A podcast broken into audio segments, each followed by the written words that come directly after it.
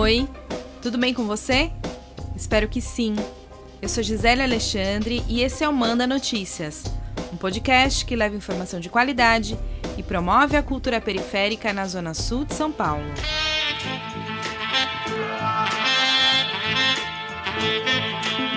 Há 26 anos, sempre no dia 2 de novembro, a caminhada pela vida e pela paz mobiliza milhares de moradores e moradoras, coletivos independentes, movimentos sociais, comunidades religiosas e organizações da sociedade civil para denunciar o genocídio dos jovens, adolescentes e crianças, principalmente negros, vítima da violência e do descaso do Estado no território da Zona Sul de São Paulo.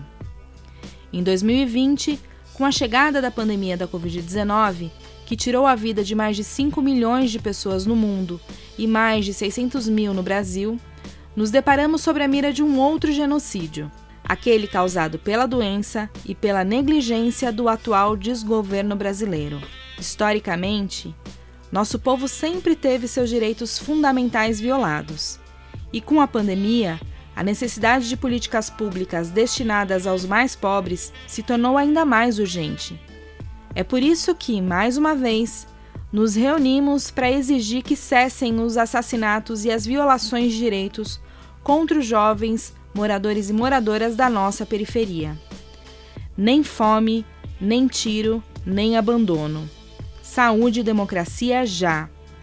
No episódio de hoje, você vai ouvir trechos de alguns dos encontros virtuais realizados durante o mês de outubro como parte das ações preparatórias para a 26ª Caminhada pela Vida e pela Paz, realizada em 2021. Gás de pimenta na minha garganta, gritos incessantes nos meus ouvidos, correria, desespero e caos, violência, morte e chacina. Constante medo, constante desesperança, constante sintoma de trauma. Estado. Tudo desgovernado, tudo desestabilizado. Eu tento crer, eu tento pensar. Amanhã vai ser outro dia. Amanhã vai ser outro dia. Hoje você é queimar. Outra morte virá. As minhas preces no fim da noite não me consolam. E eu me pergunto se o privilégio de vi, o privilégio de o privilégio de viver poderia mesmo ser meu? Não sei como fazer, eu não sei o que fazer, mas o Estado sabe. Ontem mesmo ele matou mais uns, ele matou mais alguns, ele matou mais 600 mil. Estado. Nem fome, nem tiro, nem abandono, saúde e democracia já. É com essa bandeira, com essa voz, com esse tema que a gente começa a nossa 26ª caminhada com essa mulher maravilhosa que é a Agnes. A Agnes é pesquisadora da Coletiva Jovem, estudante de licenciatura em Ciências Sociais, coordenadora da Rede Ubuntu, Educação Popular, colunista do coletivo de jornalismo Desenrola e Não Me Enrola, e também organizadora do Sarau Poema, aí no Jardim Ângela. Obrigada, Agnes. Então, meu nome é Mariana, eu faço parte do, do CEDEP. O tema da nossa mesa de hoje é Paulo Freire, um legado para a luta por democracia e por acesso à justiça no Brasil. Esse ano é o ano do centenário do Paulo Freire, no dia 19 de setembro, né? Ele fez 100 anos e o Fórum em Defesa da Vida, a caminhada em defesa da vida e pela paz não poderia também de prestar uma homenagem, né? É, desse legado tão vivo que é o legado do Paulo Freire. É, a gente, quem vai estar, tá, vai ajudar né, no debate, vai compor a mesa hoje, é o Paulo Carbonari, o Paulo, ele é doutor em filosofia, é um educador popular, é militante de direitos humanos e o Paulo é membro da coordenação nacional do Movimento Nacional de Direitos Humanos. e ele também está tá ajudando na coordenação de um projeto que a gente também faz parte aqui na Zona Sul de São Paulo, que se chama Projeto Sementes de Proteção de Defensores e Defensoras de Direitos Humanos. Então, Paulo, a gente agradece muito a sua presença. Eu falo aqui de Passo Fundo, norte do Rio Grande do Sul, onde eu, eu tenho visto o mundo nos últimos meses, desde a janela aqui da minha sala. Então, muito restrito não tenho conseguido encontrar as pessoas por esse Brasil por outro meio que não seja esse. Então, quero também agradecer ao, ao CEDEP pela maravilhosa eh, atuação. Mariana me desafiou aqui a falar sobre a dimensão educativa da proteção é, em geral, né, das pessoas, mas também particularmente da proteção de defensoras e defensores de direitos humanos, né, que é uma prática histórica fundamental das organizações de direitos humanos. Eu começaria dizendo isso, né? As organizações de direitos humanos, em sentido mais amplo, as organizações populares, elas construíram ao longo da sua trajetória várias estratégias de proteção dos seus, das suas, dos seus militantes, das suas militantes, daqueles, daquelas que são lutadores e que se congregam nesse processo. Por que, que elas precisam e precisaram construir estratégias de proteção? Porque elas são organizações que são consideradas, na melhor classificação, desfuncionais. Né? Na pior, criminosas pelo status quo. Assim tem sido ao longo de toda a história. Isso não é novo, isso é de séculos.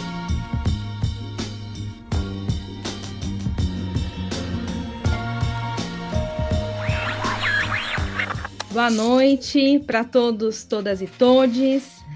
Para quem não me conhece, eu sou Gisele Alexandre, moradora do Capão Redondo, jornalista de quebrada e fundadora do Manda Notícias, um podcast produzido pela e para a Periferia Sul de São Paulo, é um prazer e uma honra para mim estar aqui, mediando a segunda live do ciclo de encontro realizados dentro das ações preparatórias para a 26ª Caminhada pela Vida e pela Paz. E no encontro de hoje, a gente vai falar sobre violência, ditadura e democracia. Como gancho para essa live, eu já queria te contar que vai estar disponível até as 22 horas de hoje, às 10 da noite, o documentário que eu tive o prazer de dirigir junto com a minha parceira Angélica Garcia, que a gente nomeou como Lado Sul do Mapa, a violência e as lutas populares no Capão Redondo. Ele foi produzido pelo Centro de Memória das Lutas Populares Ana Dias, junto com a TV Doc Capão, e, e faz parte do projeto Territórios da Memória do Instituto Vladimir Herzog. Nesse filme, a gente retrata, a partir de relatos pessoa pessoais de cinco militantes do território, as diversas violências sofridas pelos moradores e moradoras aqui da Zona Sul, com um recorte profundo sobre aquelas praticadas pela polícia. Essa atividade faz parte das ações de divulgação, mas o mês que vem o Instituto vai organizar um evento oficial para lançar o nosso documentário e outros três que foram produzidos dentro do projeto Territórios da Memória, que ficarão disponíveis na internet para que todos assistam. E uma dessas personagens do, do filme, né, lá do Sul no Mapa, tá aqui com a gente hoje nessa live. É a Maria Dijane Alves, graduada em Serviços Sociais pela FMU, educadora, integrante do coletivo Baobá Fortificando as Raízes, articuladora da Rede de Proteção e Resistência contra o Genocídio e gerente do SASF Capão Redondo 3. E junto com ela, para somar nesse papo, a gente tem o Claudinho Silva, que é morador da favela Monte Azul, professor da rede pública, militante do movimento negro e hip hop e coordenador do Bocada Forte Hip Hop. Boa noite, Edjane e Claudinho, sejam bem-vindos.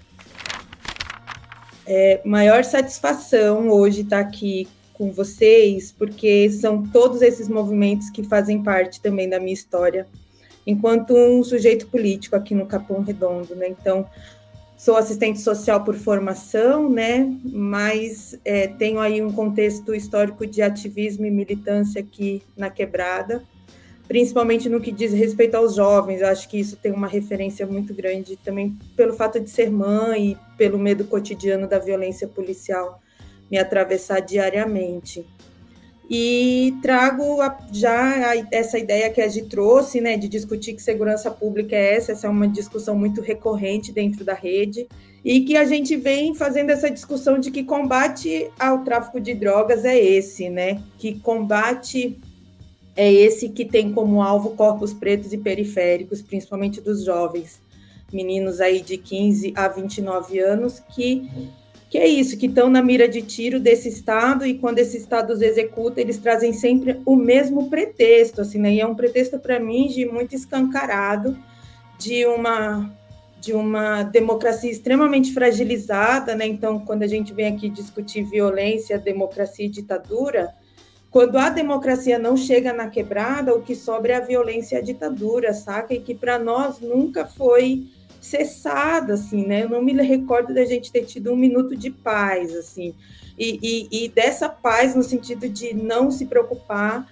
com o meu filho que sai para se divertir à noite, e aí a minha preocupação não está só nesse lugar de, de, sei lá, meu filho se envolver num acidente, ou meu filho se envolver numa briga, sei lá, coisas que qualquer jovem, que poderia acontecer com qualquer jovem comum da Vila Madalena, quando a minha preocupação ela se estende para essa violência policial. Né? Então eu tenho medo de quando meu filho me relata um enquadro policial, porque eu sei que o enquadro policial que ele vai sofrer vem carregado de uma violência e de uma de uma falsa segurança, né? Então, eu não eu não enquadro o moleque da quebrada, né? A polícia não enquadra o moleque da quebrada no contexto de proteger esse menino, mas enquadra esse menino no contexto de suspeito, né? Então, os nossos jovens, eles estão sempre sendo suspeitos de algo que absolutamente é, não, não fizeram, né? É, eu Bom, primeiro eu quero dar boa noite, né, a todas todos e todos que estão nos acompanhando.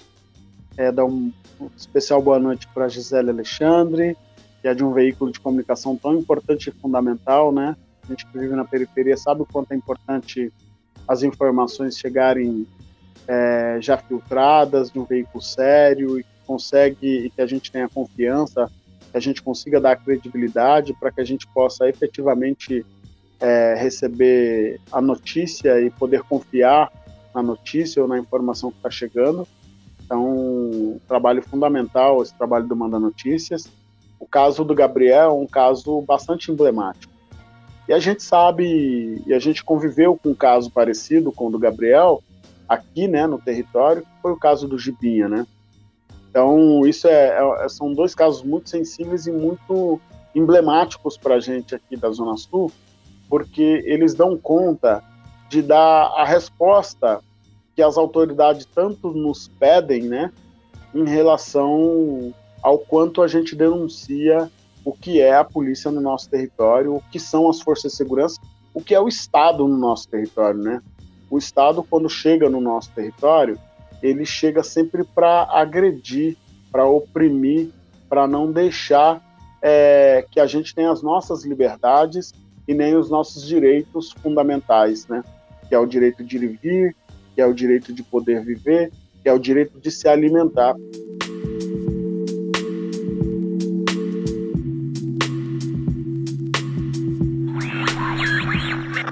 Gente então tem aí a nossa live que já se iniciou e que faremos o debate sobre saúde mental, luto e rituais apagados com a pandemia. É, eu sou Carlos Eduardo, estou honrado é, honrado é, imensamente com o convite para mediar. Isso para mim é, é, um orgulho. É, é, faço parte, sou membro do Fórum em Defesa da Vida é, e do Fórum de Pesquisadores do MBNIM. e agora eu teremos né, a participação da, da Júlia Malvese, uma querida psicóloga comunitária, né, que atua, entre tantas outras coisas, no coletivo Ubuntu, né, de saúde é, e cidadania, a rede Ubuntu de cursinhos populares e a Cristina Andresa, também uma querida educadora parental e ativista na luta dos direitos humanos. Então, assim, sem mais delongas, eu é, cumprimento a todos e a todos e dizendo uma boa noite e gostaria já de passar a fala para Júlia Malvese. É, boa noite. Estou é, muito feliz de estar aqui. Eu sou Júlia, psicóloga comunitária, como o Carlos me apresentou, também sou psicóloga clínica, e eu cheguei no território em 2008, trabalhando no CAPS Boimirim, né, que é um serviço do SUS, né, é um serviço de saúde mental do SUS, e foram cinco anos que eu pude mergulhar no território, é, nos, nos, cuidados com, com a saúde mental das pessoas, e também pude conhecer de maneira viva o território, porque o SUS faz você circular. O SUS tem essa saúde na forma de, de construir os seus modos de cuidar, que é o circular, e então nesse período eu, eu pude conhecer o território assim, né, em sua geografia. Né? Eu nunca saí do território e eu também hoje, né, eu estou nos movimentos sociais e principalmente ligada à rede Ubuntu de cursinhos populares, como o Carlos falou, ligada a esse, junto com o coletivo de saúde e tal.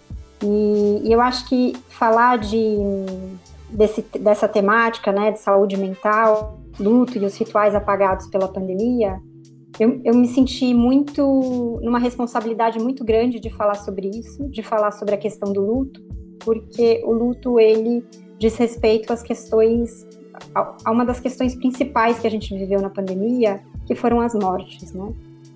Então, a pandemia ela trouxe muitas consequências, mas as, a morte, né, ela tem uma característica da irreversibilidade, né? Então, aqui como movimento social, a gente consegue lutar por um monte de coisa que a pandemia trouxe, está é, tá trazendo de consequências, a fome, o desemprego, né, a, a inflação, né?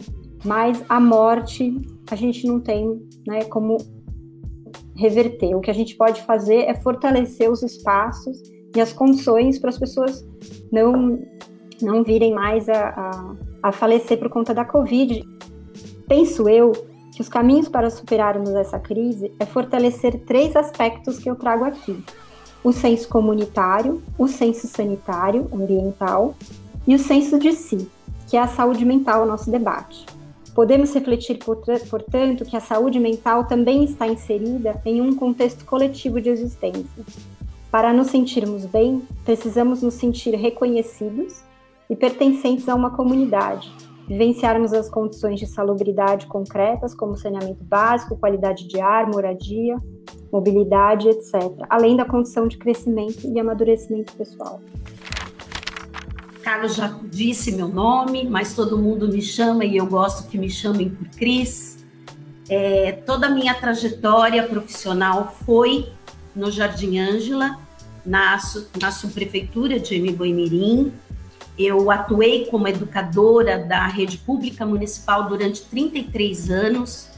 Lá no comecinho do fórum, eu era uma das primeiras pessoas nessa organização né, junto às escolas, uma grande mobilização que a gente tinha. E eu queria começar a minha fala é, dizendo para as pessoas que estão aqui nos assistindo que eu sinto muito pelas perdas que vocês tiveram. Se tem alguém aqui nos assistindo e depois alguém que vá assistir a live, é, aceite os meus mais profundos é, e sinceros sentimentos é, por essas perdas. Porque quando a gente fala de morte e luto e saúde mental, é preciso que a gente é, olhe para esse território, que é a subprefeitura de Emimbuemirim e Campo Limpo, e toda a zona sul de São Paulo, e, e passe a, é, os olhos nas informações que a gente é, constatou. O Jardim Ângela, ele é a população preta e parda, é, a, é, é o distrito que tem maior concentração de população preta e parda na cidade de São Paulo. É, são 61% de pretos e pardos. É, também é o lugar onde se morre mais jovem nessa cidade, aos 58 anos. é uma média. Enquanto uma pessoa nos jardins vai morrer com 82. Por que, que eu trago esses dados para vocês? Porque quando a gente fala de luto e morte, a gente não fala só das perdas individuais, mas a gente fala de um luto e de uma morte coletiva, de um luto e de uma morte é, que fazem parte de um projeto político.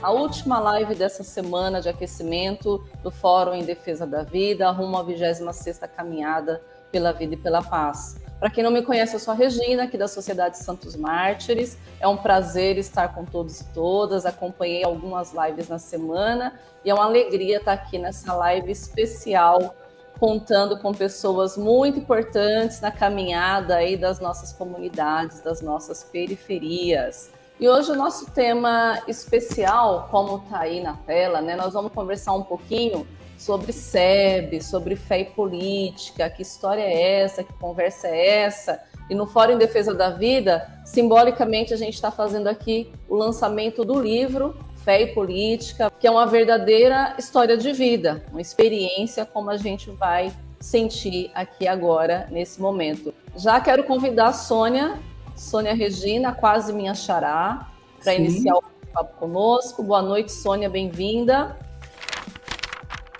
Boa noite, eu sou a Sônia, né? Participei da SEBS em Embu das Artes, moro atualmente em Itapevi, é, funcionária pública né, aposentada, sou assistente social de profissão. E para a gente falar de SEBS, né, vou começar assim. Ninguém mais pode ser hoje isolado. Na vida é preciso se unir, seguindo pela estrada lado a lado, para juntos nossa história construir. Não deixe seu irmão abandonado mas vivam a alegria de servir, promovendo outro, dando seu apoio para o povo reunir. Na comunidade, o povo de Deus promove a justiça e o amor entre os seus. Essa é a introdução da Sônia, olha o que vem por aí, né? O tema da nossa live é esperançar ontem e hoje. Memória e atualidade das comunidades eclesiais de base, as que nós chamamos SEBs, né? E logo de cara a gente começa a pensar assim, tem muita gente nova aqui na nossa live, eu tô vendo o pessoal entrando também, que não viveu esse momento. Então vale a pena a gente fazer um pouco esse resgate do que foi isso. É, e já convido a Bel também para se apresentar, para se colocar. Eu sou Bel Correia, Sou uma das organizadoras do livro Fé e Política, né? nessa nossa ousadia né? de, de chamar fé e política hoje, quando se confunde a fé é, com o fundamentalismo, né? nós fizemos esse livro no Embu das Artes. É, eu, Wagner e Dalila é, fomos os responsáveis para organizar essa obra. Chamamos várias pessoas das comunidades do Imbu que viveram, muitas desde a chegada do Padre Jaime lá em 1969, ele chegou no finalzinho de 69. E convidamos essas pessoas que contaram suas histórias pessoais junto com a sua experiência de SEBS, de trabalho de base, de trabalho fundamentado na teologia da libertação e ao mesmo tempo um trabalho de luta pé no chão, luta por direitos. Né? E, e a intenção desse livro foi trazer essa história de luta, registrar essa luta desse povo que era muito, né, muito pobre, muito simples, imigrantes que vinham de todos os estados do Brasil e que o, a, o município não oferecia nada. E as SEBs começam a ser construídas em 70 e a, e a, e a história chegou até hoje um município que conquistou muitos direitos a partir dessas, dessa organização. Obrigada, Isabel. Como a gente está na onda aí da introdução, né? Convidar a Lucila Pisani também. Nem todos conhecem a Lucila. Uma pessoa muito importante para nós também no território, no Capão Redondo, coordena aí junto com a equipe do CEDEP e também veio nos ajudar aqui, nos impulsionar nessa live. Boa noite, Lucila. Boa noite, gente. Boa noite. Olha, desculpe, eu fico emocionada, né? Porque é uma história muito bonita, uma história longa, e eu fico muito feliz de poder participar né, dessa, dessa live. Eu jamais podia pensar né, que a gente que falava sempre nas comunidades, né, nos nossos salõezinhos, né, ou nas casas das pessoas, hoje nós estamos falando através desses vídeos, né? Olha como e ainda bem que podemos fazer isso. É, eu quero assim manifestar minha alegria, né, de, de poder participar desse momento, uma atividade do Fórum em Defesa da Vida, que nasceu justamente para lutar pela vida, né, uma região onde nós vivemos muito, muita violência, muitas violações de direitos, né. Então, esse livro não é só mais um livro, né? Que hoje se, se, se não se, se, imprime mais, né? É, muitas coisas, mas é muito importante, né? Pegar na mão, ver as fotos, o livro é, é uma, é uma delícia, né? E passar pela história. Eu falei, ô oh, Bel, impossível ver isso sem chorar, né? De lembrar quantas coisas Sim, boas. É. E uma delas a, a, Sônia, a Sônia cantou, né? Esse, a, a, canção O Povo de Deus, quantas, né, quantas músicas, quantas melodias, quanto nós tínhamos aquele livrinho cantando a libertação. Cantando a libertação. Então, isso né, realmente é, fez uma história é, bonita, uma história cheia de, de luz, uma história cheia de transformações, né? Transform, para transformar a realidade à luz da palavra de Deus, à luz do Evangelho.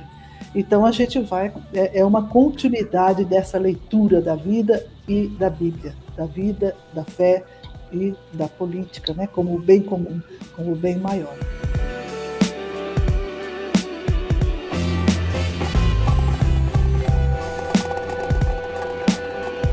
Por conta das recomendações da OMS, Organização Mundial da Saúde, assim como no ano passado, a 26ª Caminhada pela Vida e pela Paz será feita de maneira virtual.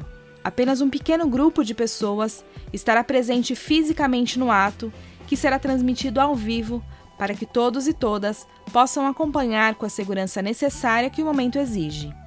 A transmissão acontece amanhã, dia 2 de novembro, a partir das 10 da manhã, na página do Facebook do Fórum em Defesa da Vida e do Centro de Direitos Humanos e Educação Popular.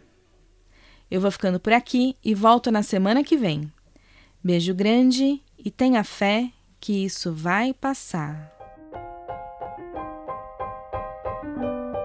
Agora você também pode contribuir com o nosso jornalismo.